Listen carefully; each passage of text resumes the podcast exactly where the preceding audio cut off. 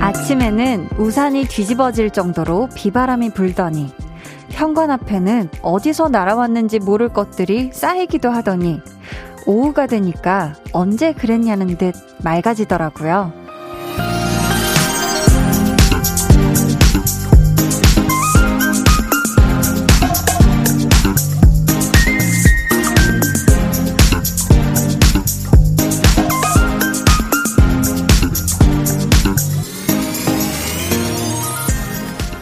오랜만에 사진 찍고 싶어지는 하늘이었죠. 태풍이 지나가고 누가 봐도 반할 만한 하늘색과 햇살이 있었잖아요. 뭐 바람 소리가 좀 거세긴 했지만요. 근데 이 하늘 며칠이나 볼 수 있을까요? 더 센 태풍이 또 올라오고 있다는 얘기를 들었거든요. 우리의 바람과는 전혀 다른 바람이 자꾸 불어오네요. 속상하게. 강한 나의 볼륨을 높여요. 저는 DJ 강한나입니다.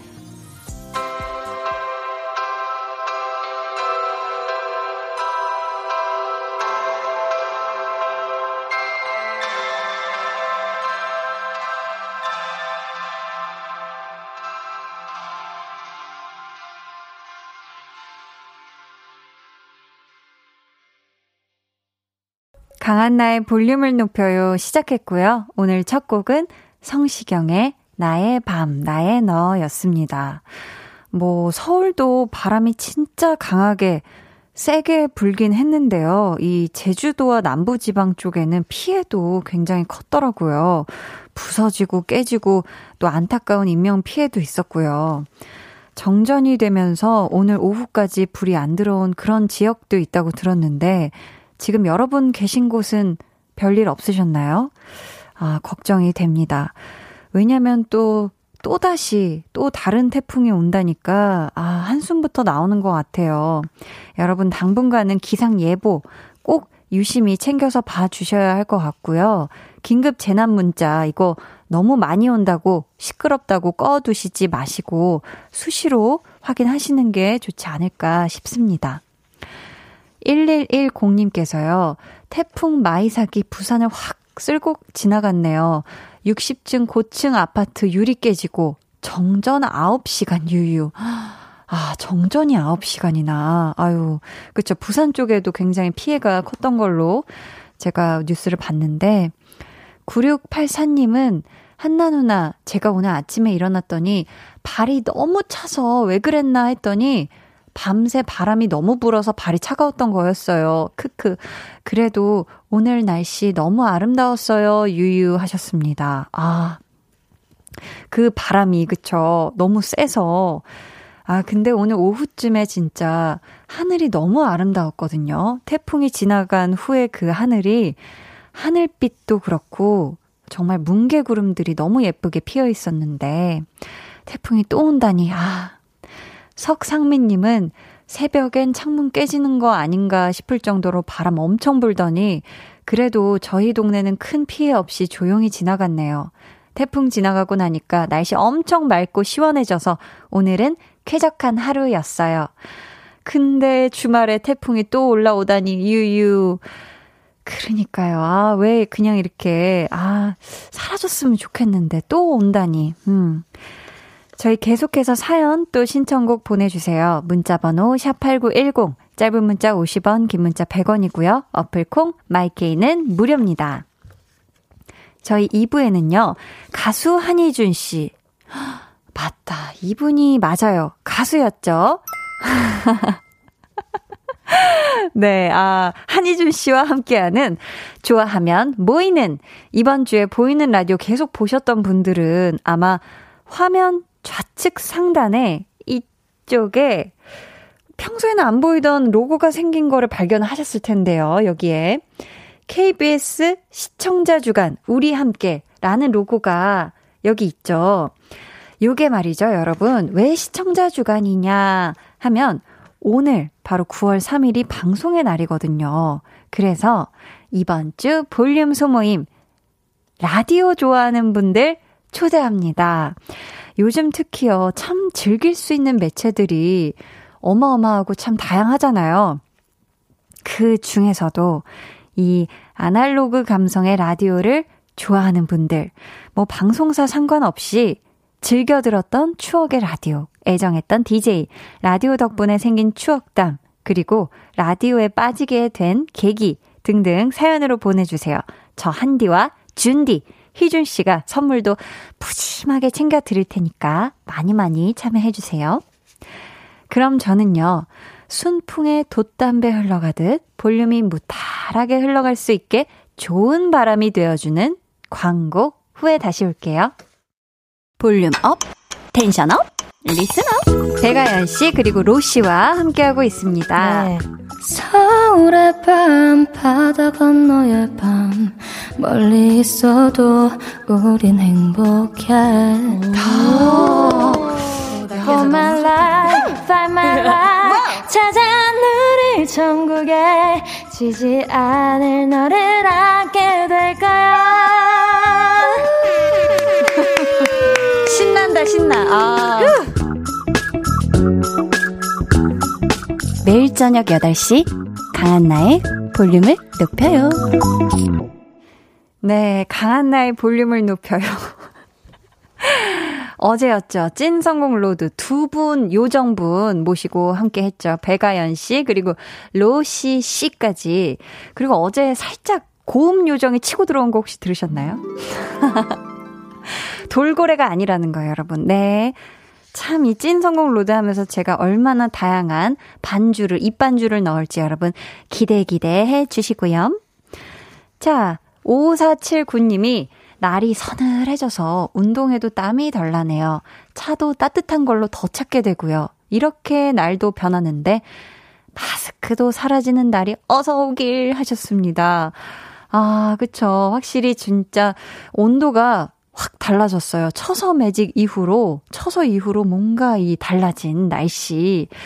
아, 그러니까. 저는 사실 원래 물을 특히 라디오 하면서 좀 따뜻한 물을 보온병에 가지고 다니면서 마시는데 요즘 방송하면서 거의 마스크를 쓰고 있으니까 물을 안 먹게 되더라고요. 그래서 어, 확 건조해지길래 아, 이젠 다시 또 열심히 챙겨 먹어야겠다. 음.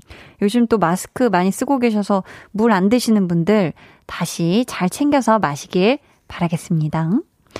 4384님은요, 오늘부터 재능 기부를 하게 되었습니다. 화상으로 어르신들 컴퓨터 가르쳐 드리게 되었는데 긴장도 되고 설레기도 하네요. 누군가에게 선한 영향력이 된다는 것은 뿌듯하고 좋은 일인 것 같아요 하셨습니다. 야. 와, 너무 뾰로로롱인 사연이네요. 그쵸? 우리 4384님. 이게 진짜 쉽지가 않은데. 왜냐면은 진짜 이 처음으로 컴퓨터를 배우는 건 어르신들 뿐만이 아니라 저 아기 때도 어렸을 때 처음 막 컴퓨터 배울 때 뭐 286, 386 세대인데요. 그때 진짜 어려웠거든요. 그걸 또 화상으로 일일이 하나하나 가르쳐 준다는 거 너무너무 큰 선한 영향력이고요. 와, 제가 다 감사합니다. 최상숙님은 한디, 여긴 부산인데 바람이 무서워서 잠도 못 잤네요. 4살 아들은 이불 뒤집어 쓰고 안 나오더라고요. 태풍도 그렇고, 유난히 2020년에는 진짜 많이 힘들지만, 같이 힘내보아요. 하트뿅. 이렇게 보내주셨습니다. 그러니까요. 2020년 시작하고 나서 벌써 9월인데 참 다사다난했던 것 같아요. 여러모로. 정말. 우리 최상숙님하고 아드님이 엄청 어제 저녁에 또 바람 많이 불고 해서 많이 무서우셨을 텐데 오늘은 부디 꿀잠 주무시길 바라겠습니다. 여러분은 지금 89.1 KBS 쿨 FM 강한나의 볼륨을 높여요. 생방송으로 함께하고 계십니다.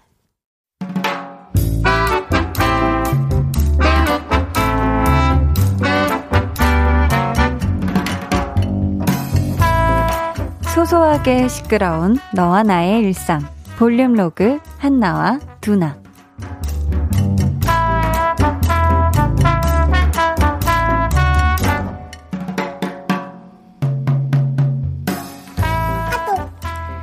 한나님이 사진을 보냈습니다. 어, 깜짝이야. 아, 갑자기 선글라스 뭐야. 좀 멀리서 찍든가 너무 얼굴만 찍은 거 아니냐. 아, 깜짝 놀랐네. 이 선글라스로 말씀드릴 것 같으면 작년 여름에 내가 휴가 갔다 오면서 면세 찬스로다가 아주 저렴한 가격에 구입을 한 신상 선글라스란 말이지. 올해 여름에도 나와 함께 휴가를 떠날 아이였는데 어제 방 정리하다가 보니까 얘가 너무 불쌍한 거야. 내내 서랍장 안에만 갇혀 있었으니 얼마나 답답할 거야. 그래서 한번 쓰고 나왔지. 햇볕 한번 쫙 쬐주려고. 원래 점심 배달시키려고 했는데 너무 오래 걸린다고 해서 편의점에 도시락 사러 나온 김에 잠깐 앉았어. 나도 간만에 광합성 좀 하고. 아또. 그 선글라스를 끼고 편의점에를 갔어. 와, 알바생이 안 놀라디? 선글라스 끼고 마스크 끼고 마스크는 흰색으로 꼈지. 와, 그거마저 검은색이었으면 오, 내가 그럴 용기까지는 없지. 편의점에서 도시락 사갖고 나와서 썼어. 사람들 아무도 없는 데서 선글라스 flex 하는 중. 아또. 와, 와우. 누가 볼까 무섭다야. 아. 근데 바람 많이 불지 않디? 어, 소리가 장난 아니던데. 아또. 한나님이 사진을 보냈습니다. 아또. 아, 와. 어, 깜짝이야. 어, 머리 너무 산발된 거 아니냐? 너 지금 약간 대역죄인 같은 느낌인데 좀 묶어라. 누가 보면 너 무슨 큰 사연 있는 애인 줄 알겠다. 안 그래도 방금 아주머니 한 분이 나를 뚫어지게 쳐다보고 가셨어. 뭐 많이 이상한가 봐. 벗어 벗어 선글라스 우선 벗어. 그거 너 집에 가서 써. 너 혼자 있을 때. 너 휴가용으로 샀다가 개시 못한 옷도 있지. 어. 그러면은 그거 입고 선글라스 딱 끼고 그러고 일하면 되겠네. 어차피 보는 사람도 없는데 뭐 어떠냐? 기분이 나네.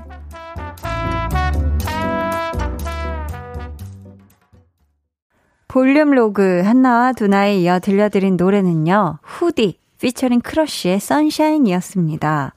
왜 사람도 광합성이 필요하죠. 햇빛을 받아야 비타민 D도 생기고 비타민 D가 또 있어야 활기도 생기고 그렇잖아요. 혹시 여러분도 이런저런 사정으로 아직 개시 못한 옷, 뭐 악세사리라든지 모자라든지 선글라스 이런 거 있으면은 한번 날 잡고 집에서 게시해 보는 거 어떤가요? 내 집에서 내가 즐기면서 있겠다는데 이게 누가 뭐라고 하겠어요. 그쵸? 근데 내가 즐기려고 했는데 거울 보고 내가 부끄러워지는 그런 상황이 오면 좀 또 그러니까. 그래도 아직 게시 못한 거 있으면 한번 해보세요 하셨죠? 볼륨 마지막 곡 볼륨 오더송 주문받고 있습니다.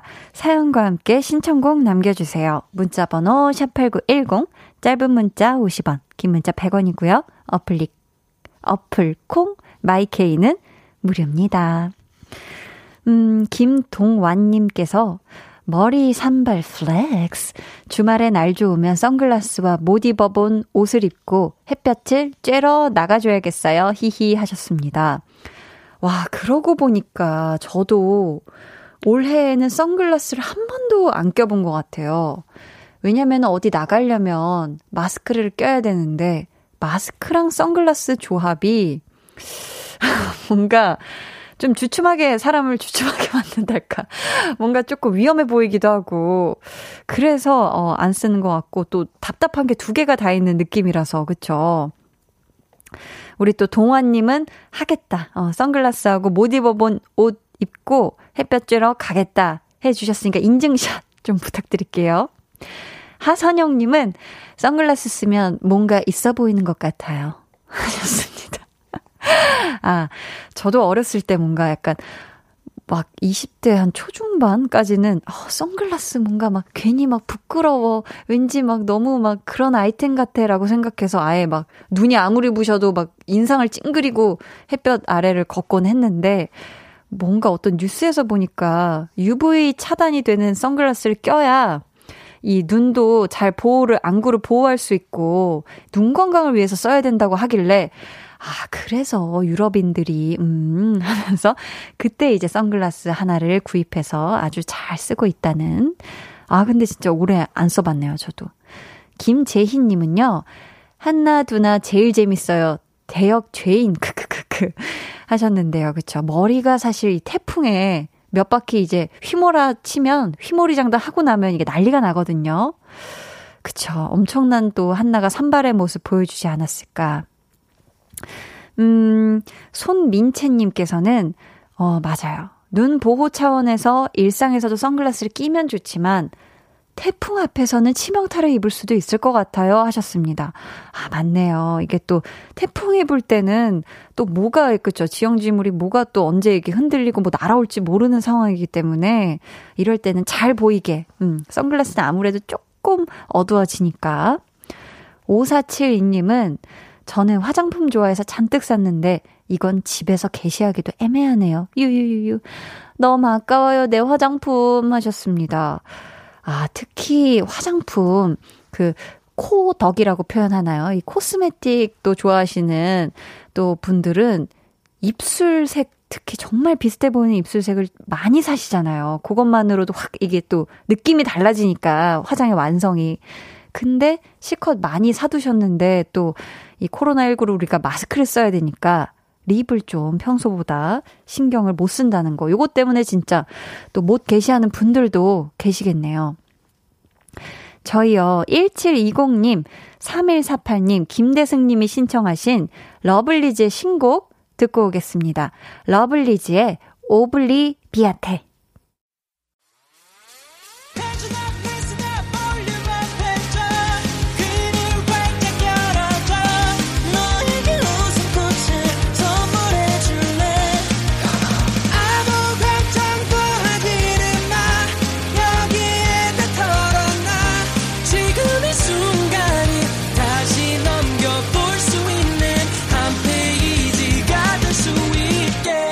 강한나의 볼륨을 높여요.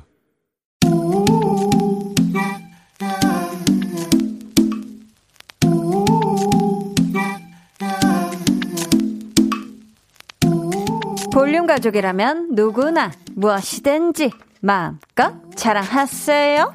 네, flex. 오늘은 권지은님의 flex입니다. 제가 우산을 자주 잃어버려서 인터넷으로 40개를 주문했는데요. 그중 10개를 회사 사무실에 기부했어요. 저처럼 우산 깜빡하고 안 가져온 사람들 쓰면 좋잖아요. 완전 착한 플렉스죠? 아, 우리 은희 은희 지은님. 내 몸 하나 건사하기도 힘든 이 팍팍한 세상에서 다른 사람들 챙겨주는 곱디 고운 맴씨 퀸과 제너럴 메자스티안 베르시맨 똥이똥이 감동이 밀려옵니다. 오늘은 특별히 고멋 영사 칭찬 갈게요. 고마워요 권지은 멋있어요 권지은 영원해요 권지은 사랑해요 권지은 야! flex 네, 오늘은 권지은님의 flex였고요. 이어서 들려드린 노래는 마시멜로우 할시의 Be Kind였습니다. 사연 감사하고요. 선물 보내드릴게요. 열매달님께서 헐 40개나 주문해서 10개를 기부. 와 플렉스네요. 그러니까요. 아, 와 40개나 주문하신 다음에 10개나 기부를. 어 이건 진짜 통이 진짜 크신 것 같아요. 장기수님도요. 어머 40개, 비닐 우산도 몇천 원인데 하셨고요. 김윤정님은 훈내 나는 flex네요. 라고 해 주셨습니다. 여러분도요, 이렇게 고맙고 멋지고 사랑스러운 칭찬거리나 자랑할 일이 있다면 언제든지 사연 보내주세요. 소소하고 그런 작은 일도 대단하고 위대한 flex로 만들어 드릴게요. 강한나의 볼륨을 높여요 홈페이지 게시판에 남겨주셔도 좋고요. 문자나 콩으로 참여해 주셔도 좋습니다. 그럼 저는 광고 듣고요. 좋아하면 모이는 모임장 한희준 씨와 돌아올게요.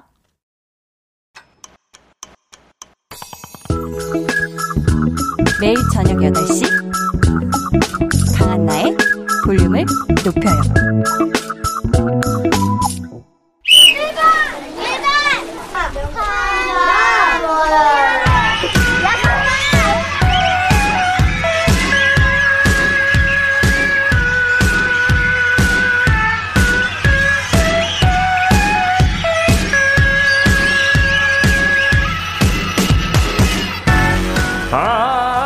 감을 찾습니다. 너튜브와 넷플 뿅뿅이 대세인 세상에서 꿋꿋하게 라디오 청취길만 걷고 계신 분들 공부할 때, 일할 때, 운전할 때, 집콕할 때도 레디오 구구, 레디오 가가 외치면서 그렇게 라디오를 사랑하는 사람들 지금 볼륨으로 모여주세요.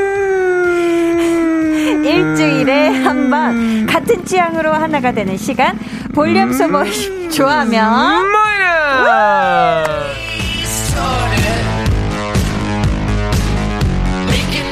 야 한희주 씨 네. 호흡이 굉장히 기네요. 아, 호흡, 호흡 자랑 좀 오랜만에 해봤습니다. 야, 스물아홉 번째 볼륨 소모임 시작하겠습니다. 네. 개그맨 아니고, 방송인 아니고, 가수. 가수죠. 네, 개체예요. 한희주 씨, 어서 오세요. 안녕하세요. 랭견입니다. 반갑습니다. 반갑습니다. 네. 아니, 제가 어제 또 네. 제 개인 인별그램에 네. 드라마 포스터를 올렸는데, 네. 우리 희준 씨가 이런 댓글을 남기셨더라고요. 어떤 거를 남겼지요? 기억이 안 나요? 어젠데? 아, 남겼어요, 남겼습니다. 아, 맞다. 한디 배우였죠, 네. 이거. 아, 어떤 의도로 남기신 거죠? 어, 한디 씨와 음. 이렇게 또 라디오만 하고 네, 또 이렇게 네. 얘기를 하다 보니까 네. 한디의 직업이 생각이 잠깐이 안 났다가 아. 그렇게 또 이렇게 배우분들과 함께 사진 찍은 거 보니까 네. 오 멋있더라고요. 아, 멋있었어요? 어, 멋있었어요. 아, 멋있, 멋있었다는 네, 의도였구나. 네네네, 멋있었고 좀 어, 뭔가 감사합니다. 제가 하나도 뭐 한 건 없지만 음, 음. 어 뭔가 자랑스러웠고 아, 자랑스럽고. 어 약간 뭔가 뿌듯하고. 제가 뭐 한디가 자라나는데 그 어떤 영향을 준 것도 자라나는데. 네네. 어 뿌듯하고 어. 어잘 컸다. 잘 컸다. 어. 심지어 희준 씨보다 제가 나이가 많지만 내가 잘 키웠다라는 어. 느낌이 들었다고. 아, 좋았어요, 좋았어요. 아, 뿌듯함을 느끼셨던 건데 네네. 본업인 가수 말고 DJ도 너무너무 잘하고 있는 우리 희준 씨. 열심히 하고 있습니다. 오늘 혹시 무슨 날인지 알아요? 어 오늘은 목요일. 근데 네. 어떤 목요일이죠? 조금 스페셜한 목요일인데 9월 3일은 무슨 날? 9월 3일은요. 딱 떨어지는 날이죠. 예. 몰라. 모르네. 몰라. 아, 어, 가수니까. 자, 알려드릴게요. 오늘 방송의 날이에요. 어. 음, 방송의 날을 맞아 이번 주 KBS 시청자 주간으로 함께하고 있는데요. 네. 해서 오늘 주제를 라디오로 정해봤습니다. 라디오 좋아하는 네. 분들이랑 모일 건데요. 네. 희준 씨는 어때요? 어렸을 때부터 조금 라디오 자주 들었나요? 뭐 이렇게 얘기하면 좀 슬픈데 저는 이제 미국에 가갖고 영어를 못하니까 친구가 없었잖아요. 아, 어, 친구가 없는지는 몰랐어요. 어 괜히 말했네요. 갔을 때 영어를 못했으니. 내가 하긴 말이 안 통하니까. 어, 근데 영어는 늘고 싶고 어. 그래서 항상 들어야 됐던 매체가 유일하게 라디오였어요. 아, 계속 들었어요? 네네 그래서 계속 라디오를 듣고 그리고 미국 라디오는 틀었던 노래만 계속 틀어요. 왜요? 어 그걸 모르겠는데 나중에 알고 보니까 제가 네. 그 R&B 채널에만 고정이 되어 있었어요 라디오 채널이. 어, R&B만 나오는. 네, 네. 아, 근데 그렇게. 저는 그것밖에 안 나오는 줄 알고 계속 같은 시간에 그것만 계속 들었던 거죠. 어. 몇 시간을 자, 주구장창. 네.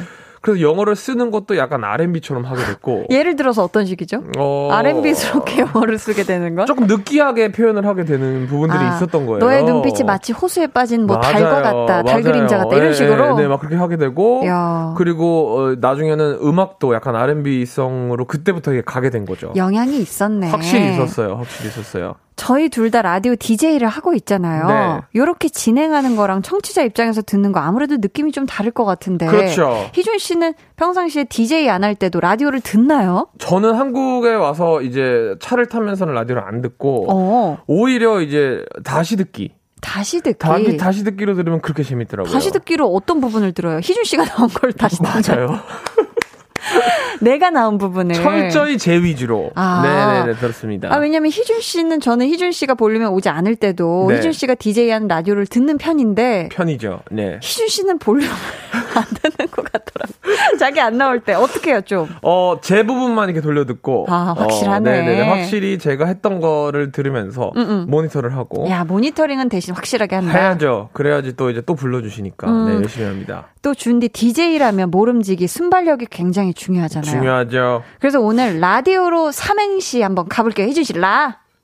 제가 PD님이 이거 읽어줘야 돼. 이거. 아, 홍범 PD님께서요. 네. 모니터링 했는데 이래?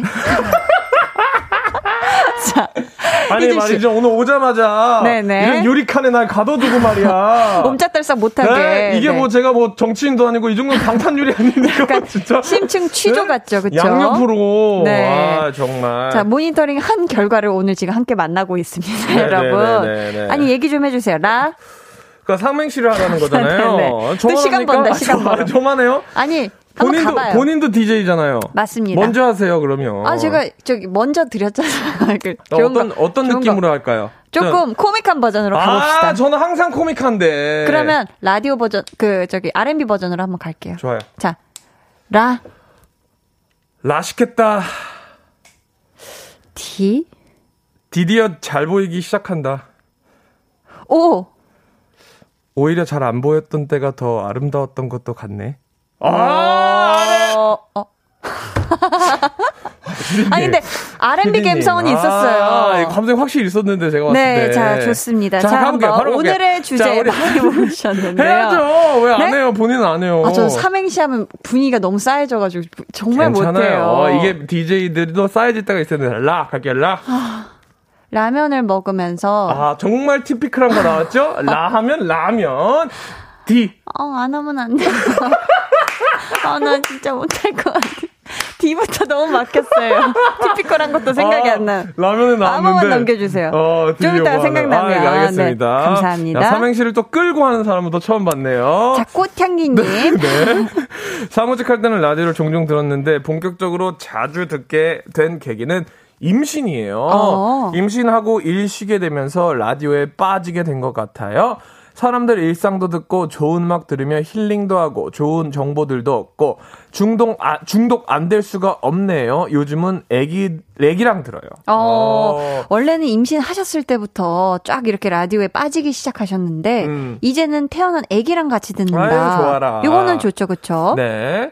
K9353님은 라디오는 독서실에서 MP3에 이어폰 꽂고 들어줘야 제맛 아닌가요? 저는 슈퍼주니어의 Kiss the Radio에서 전화 연결된 여고생에게 야자 끝나고 나눠 먹으라고 반 전체에 햄버거를 오. 어. 보내준 사연 그게 아직도 기억에 남아요. 어. 들으면서 우리 반 반장은 이런 거 왜 안 해줄까 원망했거든요. 와, 어. 굉장히 구체적인 기억을 가지고 계시네요. 사실 요, 예전에 이런 거 되게 많았어요. 음. 뭐막 막 사연 보내주신 분들한테 막 쏘고 아. 사주고 막 예전에 이렇게 굉장히 통 크게 그렇죠. 아무래도 그때는 이 제작비가 훨씬 높았을 때고. 아, 그런가요? 좀 우리가 여유가 있었을 때였죠. 네. 지금처럼 뭐 내기 이긴다고 뭐 음료수 딸랑 하나 사주고 이런 게 아니었던 아, 시대였던 홍범 PD님이 아예 쳐다도 안 보고 계시는 스튜디오 안쪽을.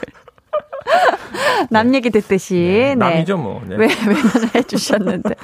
9655님 소개해주세요. 네. 어, 중학교 때 라디오에서 전화 연결해서 퀴즈 풀어서 단계별로 선물 받는 거였는데, 음. 마지막 문제 틀려서 선물 다 날렸어요. 아. 진짜 힘들게 라디오 연결되었었는데, 마지막에 다 날아가서 진짜 속상했어요. 20년이 지난 지금도 한이 됩니다. 아, 이거 진짜, 그쵸. 저도 네. 이렇게 라디오 이렇게 제가 뭐 운전하면서 듣다 보면, 네. 퀴즈 풀고 이런 거 되게 같이 쫄깃쫄깃 쫄깃해지더라고요. 맞아요, 맞아요. 근데 요즘은 되게 쉬운 거 내주시는데 일부러 맞추라고. 음, 아, 일부러 맞추라고 네. 선물 타가시라고. 네. 이때만 해도 좀 난이도가 굉장히 봐요. 있었을 수도 있습니다. 그렇죠? 네. 한이 된다 음. 해주셨는데 저희 오늘 주제 다시 한번 알려드릴까요? 네, 방송사 상관없이 즐겨 들었던 추억의 라디오와 각별히 애정했던 DJ도 좋아요. 라디오의 사연과 신청곡 보내서 당첨된 추억과 라디오로 만나게 된 특별한 인연까지 라디오에 대한 추억담 사연 보내주세요. 문자번호 샵8910 짧은 문자 50원 긴 문자 100원이고요. 어플콩 마이케이는 무료입니다. 야 한희준 씨 딕션이 굉장히 좋아지셨네요. 발음이 또박또박하니. 어? 지금 뭐 절 판단하는 아니, 겁니까? 판단이 아니라 굉장히 귀에 딱딱 꽂혀가지고요. 어, 그래요? 아, 네. 발성이 아유, 좀 좋아졌어요. 발성이, 아, 발성이, 마스크를 쓰고 있으니까 좀 신경 쓰는 것 같아요. 오. 네. 아, 뭐 말만 하면 뭐 비, 퀴즈 프로그램입니까? 네, 아, 퀴즈에 틀렸다는. 자, 힘드네. 방송의 날이자 네. KBS 시청자 주간을 기념하여 네. 라디오를 사랑하는 애청자분들을 위해 푸짐한 선물 준비해 놨습니다. 희준 씨, 어떤 선물 준비되어 있죠? 아, 오늘 좀 많네요. 네. 아, 저 제가 이제 저 라디오를 하고 바로 여기 왔는데 네. 어, 선, 선물이 너무 비교가 돼 가지고. 선물 어, 선물 소개 부탁드려요. 네, 어, 커피 and 조각 케이크 쿠폰. 네. 어, 피자 한판 추천 쿠폰, 네. 문화 상품권 2만 원권, 음. 핸드크림 5종 세트 교환권, 네. 헤어 에센스 교환권 중에서 저희가 맞춤 선물로 엄선해서 보내드릴게요. 감사합니다. 네. 저희는 노래 듣고 와서 본격적으로 라디오 좋아하는 분들과의 모임 가져볼게요. 선재 라디오. 네, 선제 라디오 듣고 왔습니다. 희준 씨. 네. 오늘도 희준 씨를 위한 미션이 준비되어 있는데요. 좋아요. 우리 희준 씨가 그래도 가수인데 매번 뭐 음료수나 고구마 말랭이 걸고 하는 게 희준 네. 씨한테도 자존심이 조금 스크래치 올 것 같아서 네. 오랜만에 선곡권을 걸고 갈게요. 죄송한데 혹시 선곡권 물리고 음료수 하면 안 됩니까? 왜냐면 근데 사실 정답 맞추는 확률이 네. 선곡권에서는 맞춘 적이 한 번도 없는데 맞네요. 음식물에 유독 약한 모습을 맞아요, 보이시긴 했어요. 맞아요. 좋아요, 좋아요. 어떻게 선곡권 가실래요? 음료수로 어... 할래요? 그럼 한디 개인 카드로. 이기면? 한디의 개인 카드라. 자, 자, 잘 생각해 보자, 희준아. 좋아요. 잘, 좋아요. 선곡권 받고. 네. 음료수 둘 다 받겠습니다. 둘 다 받는다고요?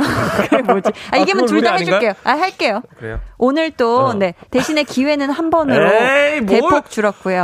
아, 너무 치사하다, 진짜, KBS, 진짜. 한번 들어보셔요. 들어보셔요.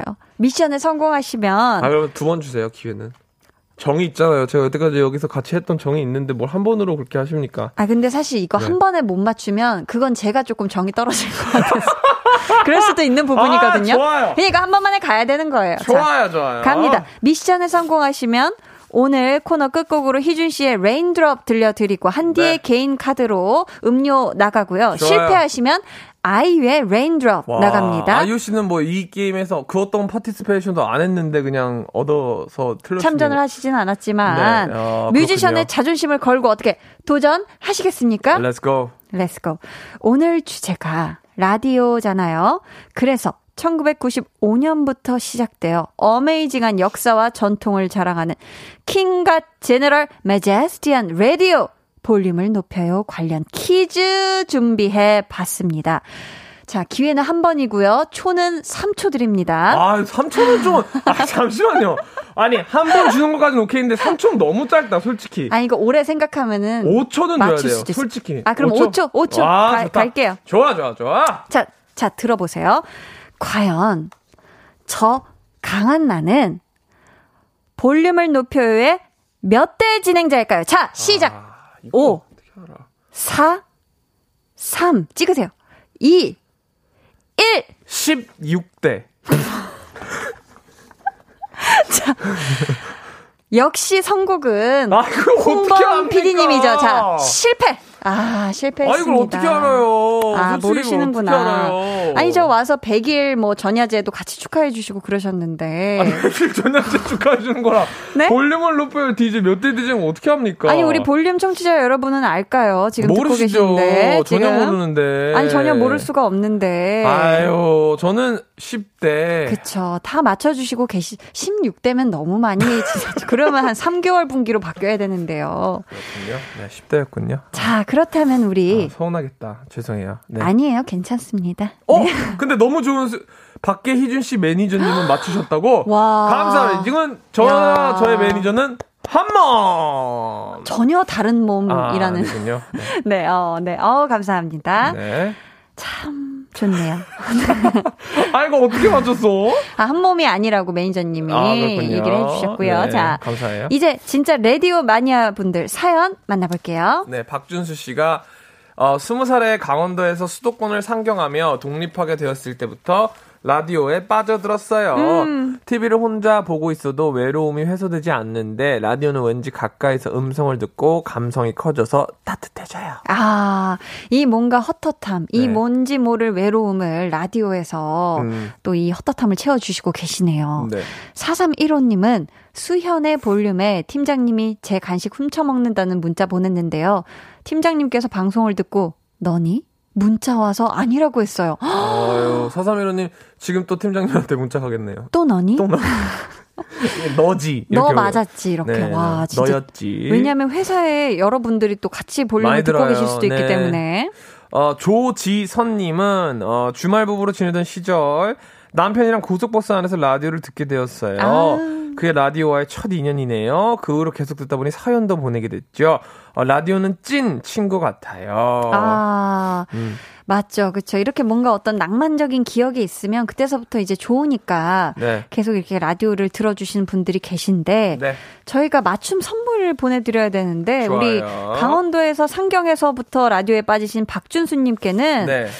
하... 고구마 말랭이 드리죠. 고구마 말랭이는 후보에 없어요. 피자 한 판 쿠폰 보내드리겠습니다. 피자 한 판 쿠폰. 네. 자, 우리 팀장님한테 들킨 우리 4315님께는 네. 좀그 팀장님 지금도 함께하고 있다면 커피 and 조각 케이크 같이 드시라고 요거 보내드릴게요. 자, 조지선님 사연은 우리 희준 씨가 한번 맞춤 선물 보내주시겠어요? 어, 남편분이랑 고속버스에서 듣다가 이게 라디오의 첫 인연이라고 하셨으니까. 자, 어떻게 매치할지 난 너무 기대된다. 너무 기대되지? 네네. 준디.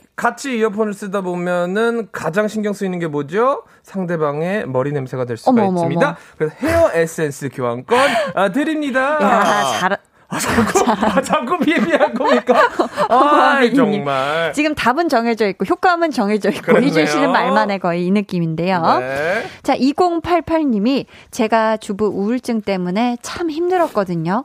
우연히 듣게 된 유열의 음악 앨범 라디오랑 친구하고 나서 우울증 치유했어요 하시면서 신청곡 박재범의 좋아 신청해 주셨거든요. 네. 아, 이분께는 또, 어, 이 향기로운 향을 맡으면 아무래도 네. 이 기분이 또 좋아지잖아요. 향기 테라피라고도 하고. 그렇죠. 좋은 향이 솔솔 나는 핸드크림 5종 세트 교환권 보내드리고요. 보내드려요. 저희는 신청곡 듣고 와서 라디오 좋아하는 분들 모임 가져볼게요.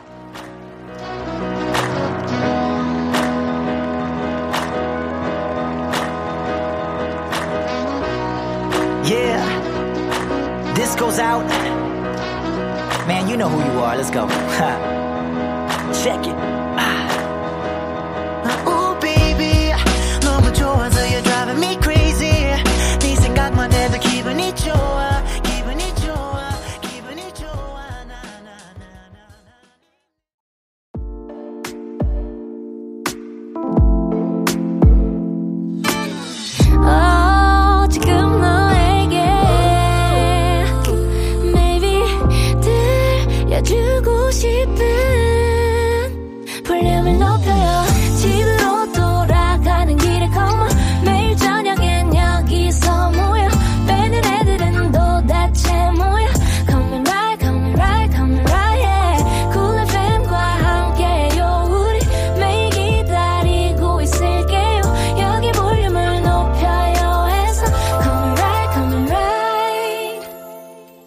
강한나의 볼륨을 높여요. 3부 시작했고요. 좋아하면 모이는 한희준 씨와 함께하고 있습니다.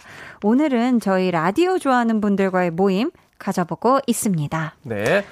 1973님은, 어, 차를 산 이후로 노래만 듣는 것보다 사연이 있는 라디오를 듣게 더 좋더라고요. 음. 남자친구가 제가 자주 듣는 라디오에 사연을 보내 프로포즈 받았어요. 어, 저 다음 주에 결혼합니다. 다 라디오 덕분이에요. 와. 와. 아니 라디오 통해서 프로포즈를 음. 받다니. 저는 라디오 프로포즈 받는 게 되게 로맨틱하다고 항상 생각을 했는데. 음. 와, 그 실제 이렇게. 어, 음. 목소리 약간 항상 이렇게 얘기해요. 저는 라디오는 네. 약간 손편지 같다. 손편지 같다. TV나 다른 매체가 약간 이메일 같다면 음. 라디오는 약간 손편지 같다. 아. 그 정성이 좀 느껴지는 것 같아요. 저는. 맞아요, 맞아요. 네네. 저 그래서 라디오 굉장히 좋아하는데 어. 축하드립니다. 어, 축하드립니다. 네. 이경수님은 라디오 덕분에 연락이 끊겼던 중학교 동창을 찾았고요. 스승의 날에는 선생님이랑 전화 연결도 해서 정말 감사하고 감동이었어요 아. 하셨습니다. 그쵸. 이 또 라디오는 또 전국적으로 네. 또또 다 들으시기 때문에 네. 요즘 어플로도 또 해외에서도 또 들을 수가 있잖아요. 네, 저희 엄마 지금 듣고 있습니다. 아, 그래요? 아. Morning. Morning, 아침. 저희 엄마한테 모니라고 하는 줄 알고 깜짝 놀랐습니다. 모니요? 네. 아유, 그래. Morning. Morning. 네. 자, 봅시다. 네. 그렇다면. K9382님은요. 네, 곧 40살이 다 돼가는데, 6학년 때 선물로 받은 라디오로 처음 입문했어요. 그때도 지금도 볼륨을 높여요를 너무 좋아했는데 이본 언니가 특히 기억에 남네요. 출산 직후에도 마취 풀리자마자 키스라의 사연 보내서 읽어주신 것도 기억나요? 하셨습니다. 와. 야, 어우, 이렇게 볼륨을 높여요. 그리고 뒤어서, 뒤이어서도 키스 더 라디오까지 네. 쫙 이렇게 함께 들으시는 애청자시네요. 네. 6학년 때부터. 어. 어, 9980님은 중학교 때 좋아하던 박명수 씨 때문에 라디오를 듣기 시작했어요. 음. 지금 박명수의 라디오쇼와 한디의 볼륨을 높여 애청자랍니다. 그나저나 한디도 닭소리 흉내 잘 내시던데 아이고. 박명수의 라디오쇼 성대모사의 달인을 찾아라 코너에 도전해 보시면 어때요? 와 저도 또 그 박명수 씨가 진행하시는 네. 이 라디오 쇼 굉장히 애청자인데요. 네. 이 성대모사의 달인을 찾아라 네. 어마어마하신 분들이 나오시거든요. 성대모사 뭐 되는 거 있어요? 닭소리 한번 들어보시겠어요? 닭소리요? 네, 네. 닭이요?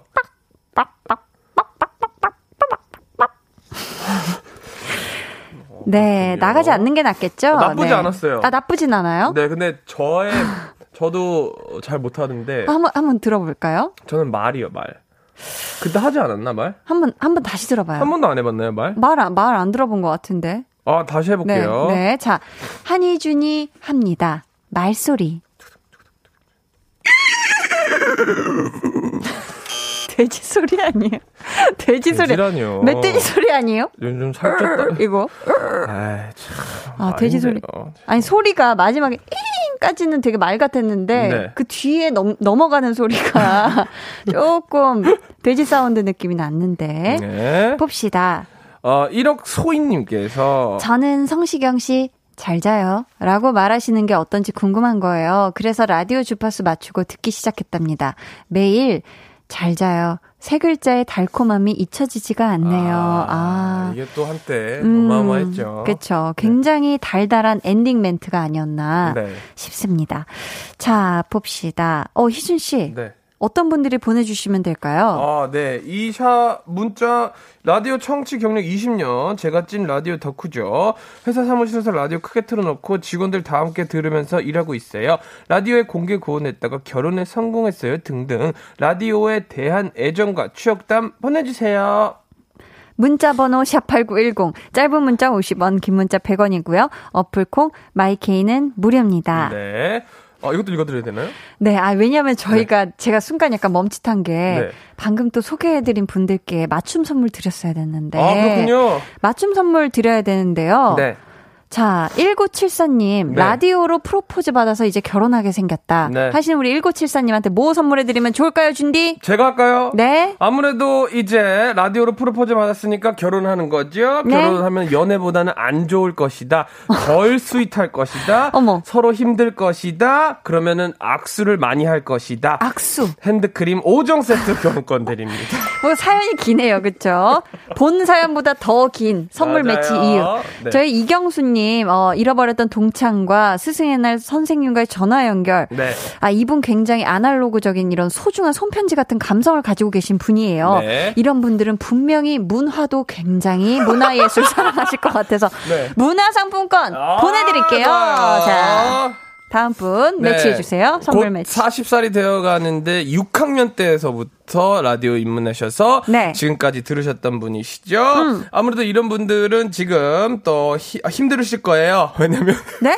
왜 힘들으실 거죠? 6살 때부터 라디오를 들으셨으니까 6살이 아니라 6학년 때요. 6학년 때부터 들으셨는데 40살이 곧 대대 가신다고 하네요. 네? 그럼 적어도 20 몇 년 전인 거죠. 그렇죠. 20 몇 년 전에는 우리가 지금 있었던 게 하나 없던 게 있었어요. 음식 중에서 뭐가 없었죠? 피자 피자가 없었죠? 피자 번 쿠폰. 아, 20년 드릴게요. 전에 왜 없습니까? 없었어요. 20몇 네, 년 전에 치고. 네, 피자 없었을 수도 네, 있었습니다. 그렇다 치고 네. 피자 쿠폰 드립니다. 보내드릴게요.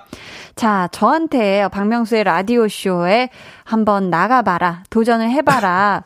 하신 분들, 네. 아, 하신 분들이 아니라 하신 9980님께는요. 네. 자, 뭐 보내드리면 좋을까요? 어, 이분에게는 제가 아무래도, 어, 드리고 싶은 게 커피 and 조각 케이크 쿠폰인데, 네. 어, 제일 어, 무난한 선물이 아닌가 싶습니다. 아. 네네네. 네. 재미는 없네요. 네. 네. 아, 뭐꼭다 재밌어야 됩니까? 아, 1억 소희님께서, 네. 어, 성시경 씨, 잘 자요. 이 매일 잘 자요. 세 글자 달콤하면 잊혀지지 않는다.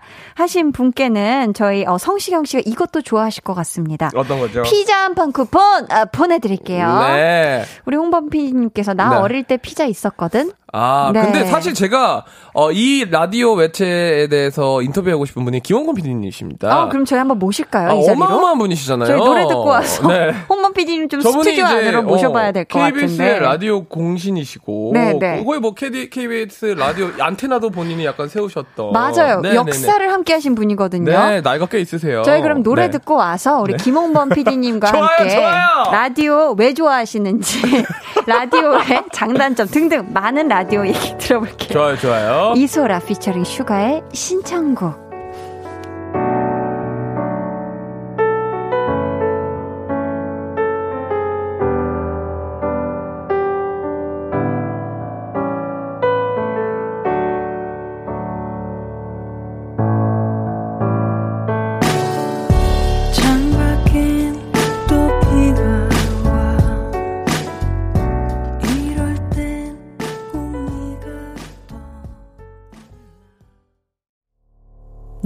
이소라 피처링 슈가의 신청곡 듣고 오셨습니다. 혹시 희준 씨 네. 주변에 유난히 라디오를 사랑하는 분 있을까요? 음, 너무 많죠. 사실 뭐 차 타고 다니시는 분들은 네. 거진 다 라디오 오히려 들으시고 어, 출퇴근 때 많이 들으신 분들이 굉장히 많죠. 어. 희준 씨 어머님께서도 어머님도 네, 항상 아, 들으시고. 라디오를 항상 들으시고 네. 희준 씨가 진행하는 방송 혹은 볼륨을 높여요 소모임에서 만난 청취자 중에서 네. 가장 기억에 남는 청취자가 있다면요? 어, 사실 저는 제가 DJ를 하기 전에 굉장히 많은 라디오 게스트를 했었어요. 네, 그러니까 네. 뭐이 방송 말고도 웬만한 방송들은 다 가서 한 번씩 다 찔러보고 했는데 음, 찔러봤다고요? 그 중에서 가장 기억에 남는 게 네. 어, 조금만 더 생각해 볼게요. 한 대는요? 아 저한테 물어보시는 건가요? 네, 네, 네. 저는 요즘 또 청취자 여러분들이 네. 굉장히 이렇게 감사하게도 네. 이렇게 항상 와주시는 분들이 또 계시고 아, 여기로. 아니 아니 아니 아니 아, 또 채팅장으로. 네, 네, 채팅장도 네, 네, 그렇고 네, 문자 네. 메시지도 그렇고 매일 이렇게 반갑게 인사해 주시는 분들이 계시고 네. 또 오프닝과 진짜 끝날 때까지 함께 해 주시는 아, 그렇죠. 네. 청취자 여러분들이 전 네. 다 소중하죠. 음, 찐팬, 찐팬. 네, 네. 음. 자, 한번 또 사연을 만나볼게요. 2174님. 네. 월세에서 전세로 이사 가는 날 사연 보냈더니 라디오에서 축하한다고 말해 주셔서 울었어요. 너무 기뻤어요. 아. 아, 이런 소식도 되게 기뻐요. 뭐 그럼요. 월세에서 전세로 가서 너무 좋다. 뭐 네. 이런 얘기. 네. 이분께 저희 무슨 선물 드리면 좋을까요? 월세에서 전세로 갔다면 이제 남아 있는 건 집을 사고 집을 산 다음에는 이제 건물주가 되는 거죠. 네. 건물주가 되면 어떻게 되죠? 너무 바빠지죠. 바빠 요. 바빠지면 머리도 감을 새가 없기 때문에 헤어 에센스 교환권. 야, 진짜 아주 그냥 창창한 미래를 꿈꾸며. 그럼요. 아, 감사합니다. 네. 7491님은 네. 홍진경 2시 라디오를 자주 들었습니다. 라디오 생방송 끝나고 홍대 정문에 모이신 분들 전부 제가 한턱 쏘겠습니다. 저는 그 말에 반차를 쓰고 오. 홍대를 갔습니다. 네. 저를 비롯하여 많은 사람들 30명에서 40명 정도 모였는데 와. 진짜 그때 당시 작가님, 감독님 전부 나오셔서 고기 뷔페를 통째로 빌려 팬분들 전부 고기를 사 주셨는데 네. 조세호 형님과 사진도 찍고 진경 누나와 소주 한 잔 잊지 못합니다. 언제 연예인과 소주 한 잔 마실지 히히 그때가 그립습니다. 볼륨도 언제 한번 모여서 수다 떨고 함께하는 자리 있었으면 합니다 하셨습니다. 와, 근데 여기 금용원 PD님이 제가 그때 PD예요 하신 거예요? 네, 아, 진짜요? 네 김원범 PD님께서 이게 몇 년 전입니까, PD님? PD님 몇 년 전이죠? 어, 지금. 아 스튜디오 어, 어, 안에 모셨었어야 되는데 그죠? 아, 지금 생각이 안 나시나 봐. 너무 요즘. 힘들어서요. 그렇고 이제 점점 기억이 퇴색되시는 나이가 되신. 아 벌써 그렇게 기억이 퇴색되겠습니까? 한 설마. 4, 5년 됐겠죠? 적어도? 4, 5년, 아니 10년 됐나요?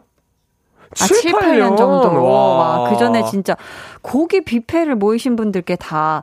근데 저도 그런 생각 하거든요. 진짜 음. 코로나 좀 괜찮아지고 하면은 네. 애청자 여러분들이랑 같이 네. 진짜 뭐 삼겹살 같은 거 먹으면 너무 좋겠다 막 이런 생각 있잖아요. 뭐 대한민국에는 굉장히 많은 DJ분들 중에서 네. 우리 한디가 그걸 제일 잘할 거예요. 왜요?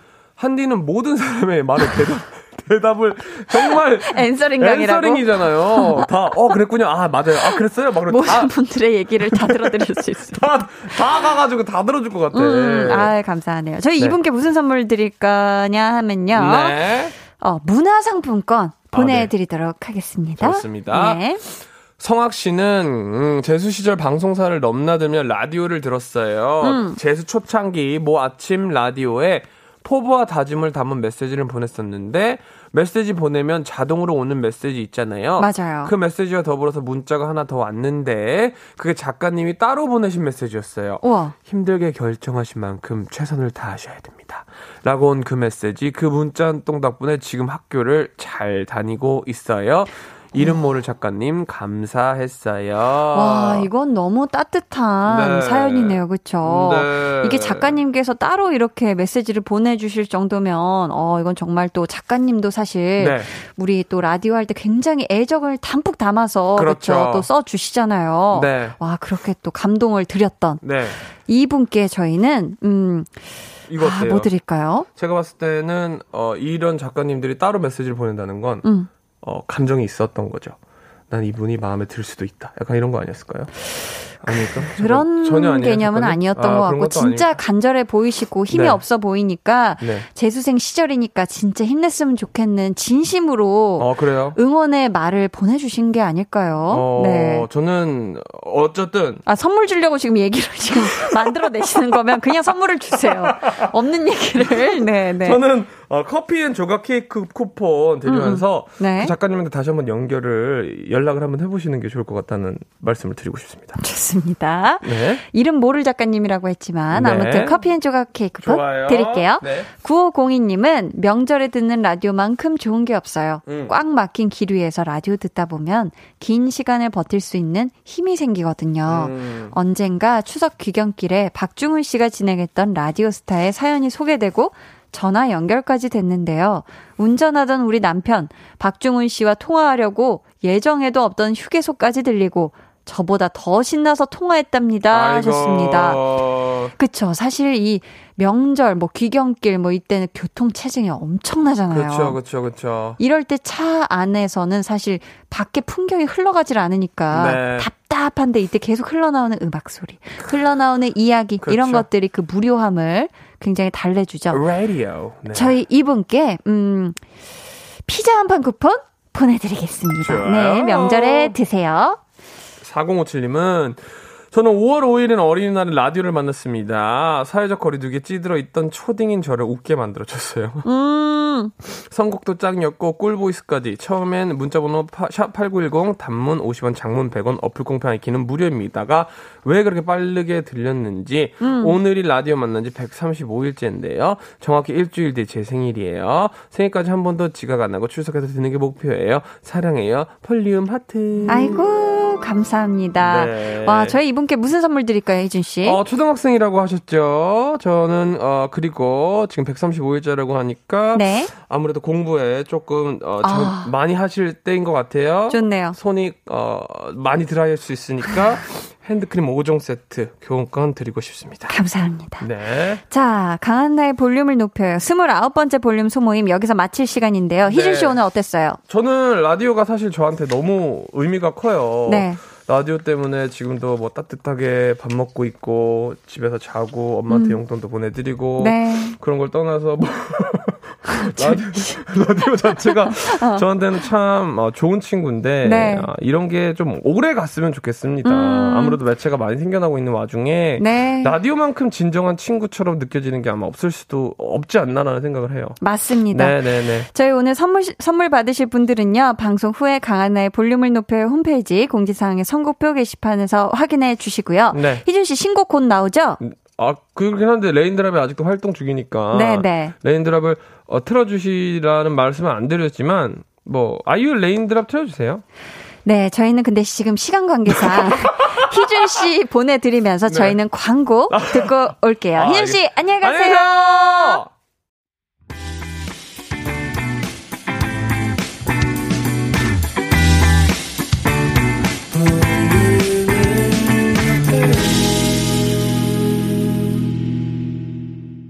광고 듣고 오셨고요. 한일현님께서 사연 쓰고 있는데 끝? 하셨습니다. 어, 시간이 너무 빨리 갔죠? 저희 다음에 라디오 좋아하는 사람들 한 번 더 모여야 될 것 같은데요. 그쵸?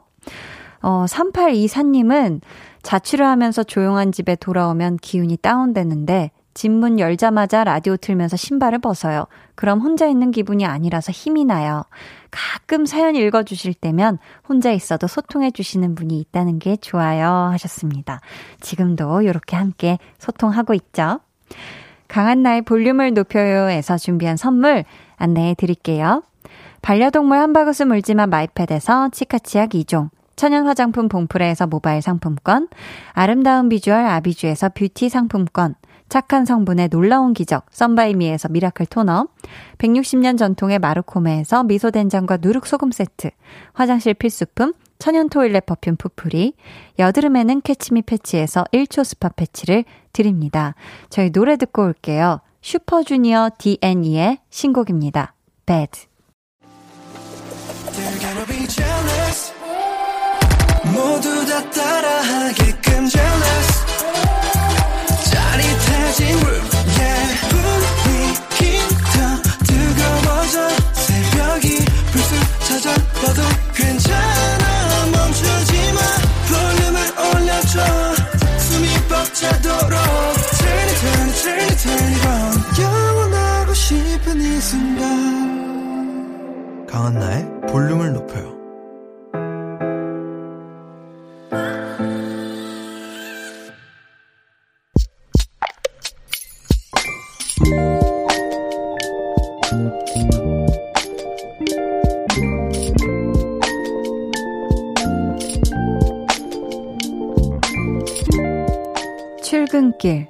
버스 뒷문이 열리면서 장우산 하나가 대구르르 굴러 내려오는 걸 내가 잡았다. 남들과는 다르게 누구보다 빠르게 획 낚아챘다. 뒷문으로 버스에 올라타면서 카드를 찍고 우산 주인을 찾아드렸다. 비 맞으며 출근할 뻔 했는데 고맙다며 인사를 해주신다. 뿌듯함이 파도처럼 밀려온다.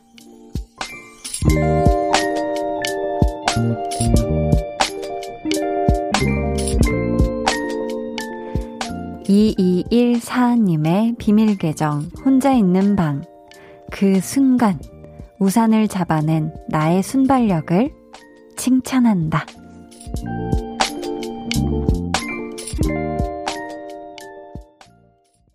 타린의 아주 칭찬해. 비밀 계정 혼자 있는 방에 이어서 들려드린 노래였습니다. 아, 노래가 정말 위로가 되고 굉장히 큰 힘이 되네요.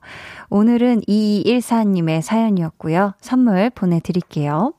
어, 근데 아침부터 하루 종일 기분이 되게 좋으셨을 것 같아요. 왜냐면 진심 담긴 이 고맙다는 말 한마디 들으면 그 여운이 또 되게 오래 가고 그러잖아요. 그 아침에 진짜 나 버스 타기도 바빴을 텐데 다른 사람의 대구르르 굴러 내려오는 요 우산까지 챙기는 배려 깊은 센스에 제가 엄지척 한번 보내드리고요. 이 우산 주인분도요, 진짜 잊지 않고 고맙다는 인사 해주셔서, 아, 감사하네요. 왜 보면 당연한 일 같은데 이 한마디를 안 하는 분들도 꼭 계시거든요. 그쵸? 김정수님은 저도 시장 봐서 버스 탔는데 급정거장 어? 아 급정거 하는 바람에 물건을 놓쳤어요. 근데 어떤 총각이 물건을 잡아주는데 너무 고맙더라고요 하셨습니다. 아 그쵸. 이게 급정거하게 되면은 순간적으로 무게중심을 잃고 몸이 뭔가를 놓친다거나 아니면 그 안에 있는 게 떼구르르 이렇게 또 굴르기 마련인데, 아, 그 고마운 총각, 이름 모를 그 총각, 참 고맙네요. 복덩이님께서도 따뜻한 분이시네요. 분명 본능적으로 도와야겠다 움직이셨을 테니 말이에요. 히히, 최고! 해주셨고, 살랑살랑님은 순발력을 찾아내신 것도 대단하신데, 왠지 마음이 따뜻해지는 순간인 듯 하네요. 멋지십니다. 해주셨습니다. 마이너스 리포트님은 별명이 나무 늘보인 저는 사연자분의 순발력이 부러울 따름 물결 크. 그쵸. 이렇게 순발력이 빠른 분이 있는가 반면에 굉장히 이렇게 동작들이 한 템포라든지 반 템포 좀 느리게, 어, 아, 그게 지나갔구나 하는 또 그런 분들이 계시거든요. 또 이런 분들은 또 특유의 침착함과 신중함이 또 있습니다. 그쵸? 놀라운 그런 집중력과. 김도영님은 저도 오늘 골목길에서 자전거 타고 나오는 어린아이가 차와 부딪힐 것 같아서요. 달려가 아이 자전거 세워줬는데 아이 엄마가 너무 고맙다며 계속 인사하시더라고요. 학창시절 육상, 육상 선수 했던 게 도움됐던 것 같아요. 하셨습니다. 야, 오. 또 엄지척, 아, 이건 또 양엄지척, 어, 보내드립니다. 대단하시네요. 이건 정말 순발력 뿐만이 아니라 순간 상황 판단력, 그리고 엄청난 스피드. 대단하신데요, 우리 도영님. 음. 자, 비밀 계정 혼자 있는 방 참여 원하시는 분들은요, 강한나의 볼륨을 높여요 홈페이지 게시판 혹은 문자나 콩으로 사연 보내 주시고요.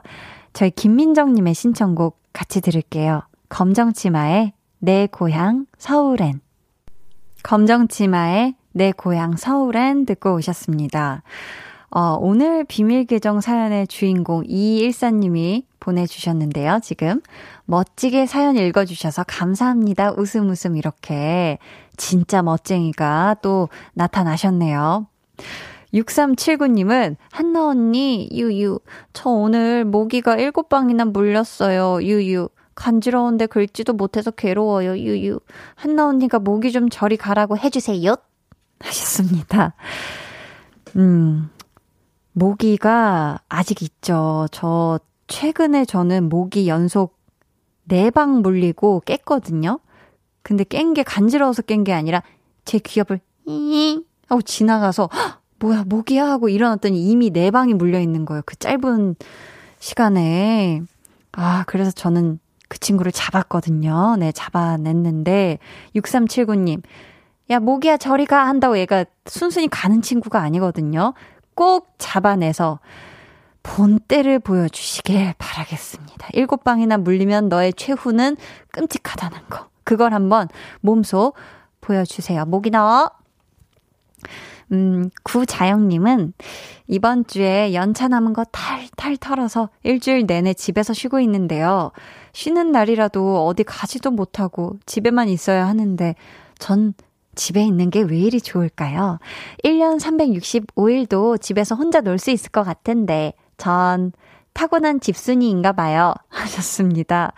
아, 저는 연차 썼는데 집에만 있어서 답답하다는 분들 요즘 있거든요. 휴가인데 집에만 있어서 너무 뭐 답답하다 하시는 분들만 많다가 365일을 다 집에 있어도 행복하겠다 하는 타고난 집순이님, 우리 자영님. 어, 그래도 연차 냈으니까 일주일, 어, 이거 쓰면서 조금 평소와는 다르게 어, 집에서 시간 좀 보내보시는 거 어떨까요? 8272님은 8년 6개월을 일했던 곳에서 9월 1일부터 다른 곳으로 발령받았는데 너무 정들었던 곳이라 두렵고 떨렸는데 사람이 있는 곳이라 다들 따스하게 환영해 주셔서 3일차 잘 적응하고 있어요. 너무 감사한 나날입니다. 물결 하트 뿅 이렇게 보내주셨습니다. 음, 아, 또 이렇게 8272님이 가시는 곳에 이렇게 또 원래 계셨던 곳도 굉장히 정이 많이 들었고 또 새로운 곳에도 좋은 분들이 있다고 하니 분명히 그걸 좋게 받아들이는 우리 8272님도 정말 따숩고 좋은 분이 아닐까 싶어요. 이게 누군가 나한테 따스한 마음 베풀어도 내가 그 마음을 안 받아주고 마음이 닫혀 있으면 그 온기를 느끼기가 또 쉽지가 않은데, 그쵸? 우리 8272님, 앞으로도 감사하고 행복한 나날들 보내시길 바랄게요. 5957님은요, 이제 일 마치고 집 가는 중이에요. 독서 코칭 일을 하고 있는데, 어, 독서 코칭. 책을 너무 많이 읽어주고 코치해주느라 목이 너무 아프네요. 유. 하지만 음악 듣고 기분 좋은 마음으로 집에 갑니다. 하셨습니다. 아, 독서 코칭을 해주시는 일을, 아, 저는 이런 일이 있는 줄은 처음 알았거든요. 음. 아, 그쵸. 계속 말씀을 만약에 많이 하셔야 되면은 중간중간에 꼭 따뜻한 물 필수입니다, 진짜. 안 그러면 이 목이 상할 수밖에 없거든요. 말을 사람이 계속하면. 아무튼 우리 5959 5957님 너무너무 오늘 하루 고생 많으셨고요. 집에 안전하게 따숩게 잘 돌아가세요. 어, 최정민님은 전 자타공인 집순이인데 요즘은 놀이동산 가고 싶어요. 유유 하셨습니다. 와, 이 놀이동산.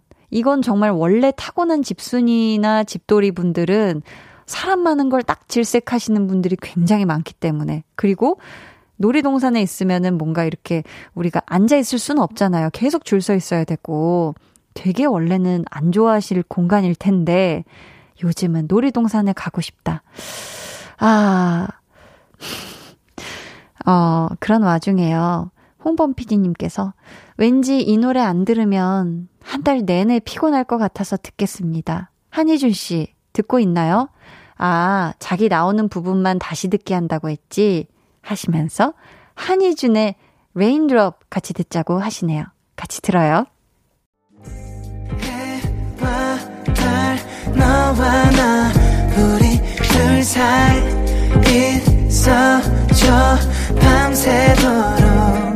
해가 길면 맘을 열어줘, 그때는 꼭 안아줄게.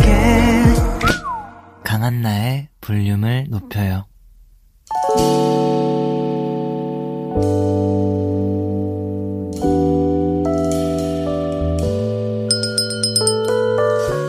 주문하신 노래 나왔습니다. 볼륨 오더송.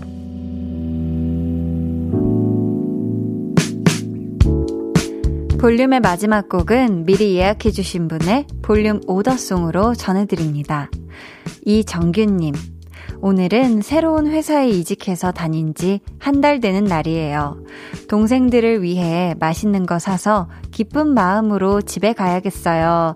하시면서 조지의 보트 주문해 주셨습니다. 어, 축하드리면서요. 저희 이 노래 끝곡으로 들려드릴게요. 내일은요. 텐션업 초대석 직진 러브송 Shy로 기록 행진을 이어가는 있지와 함께하니까요. 기대 많이 해주시고요. 4824님께서 한나 언니 저는 지영이라고 해요. 오늘 처음으로 방송 듣는데 목소리가 천사 같으세요. 비 오는 날 언니 방송 들으니까 너무 좋아요. 집콕만 하면서 우울해졌는데 언니 라디오와 함께하니 우울함이 빵 물결 별 이모티콘. 날아가는 것 같아요. 찡긋. 헤헤. 아, 그리고 만난 지 두 달 된 제 남자친구 상욱이에게 사랑한다고 전해주세요. 하트, 하트.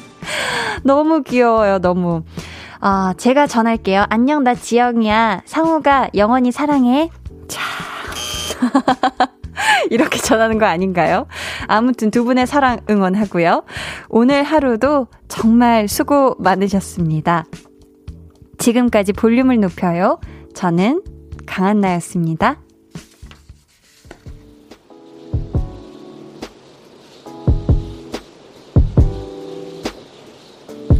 I'm on a boat. 눈에 보이는 사방이 바다야. 딱 잡아 올린 생선을 외쳐서 먹어. I'm on a boat. 멀어지는 도시 going on 어딘가로 멀리 멀리. I'm on a boat 원했던 건 그게 전부야 흘러가는 파도 안에 흔들리는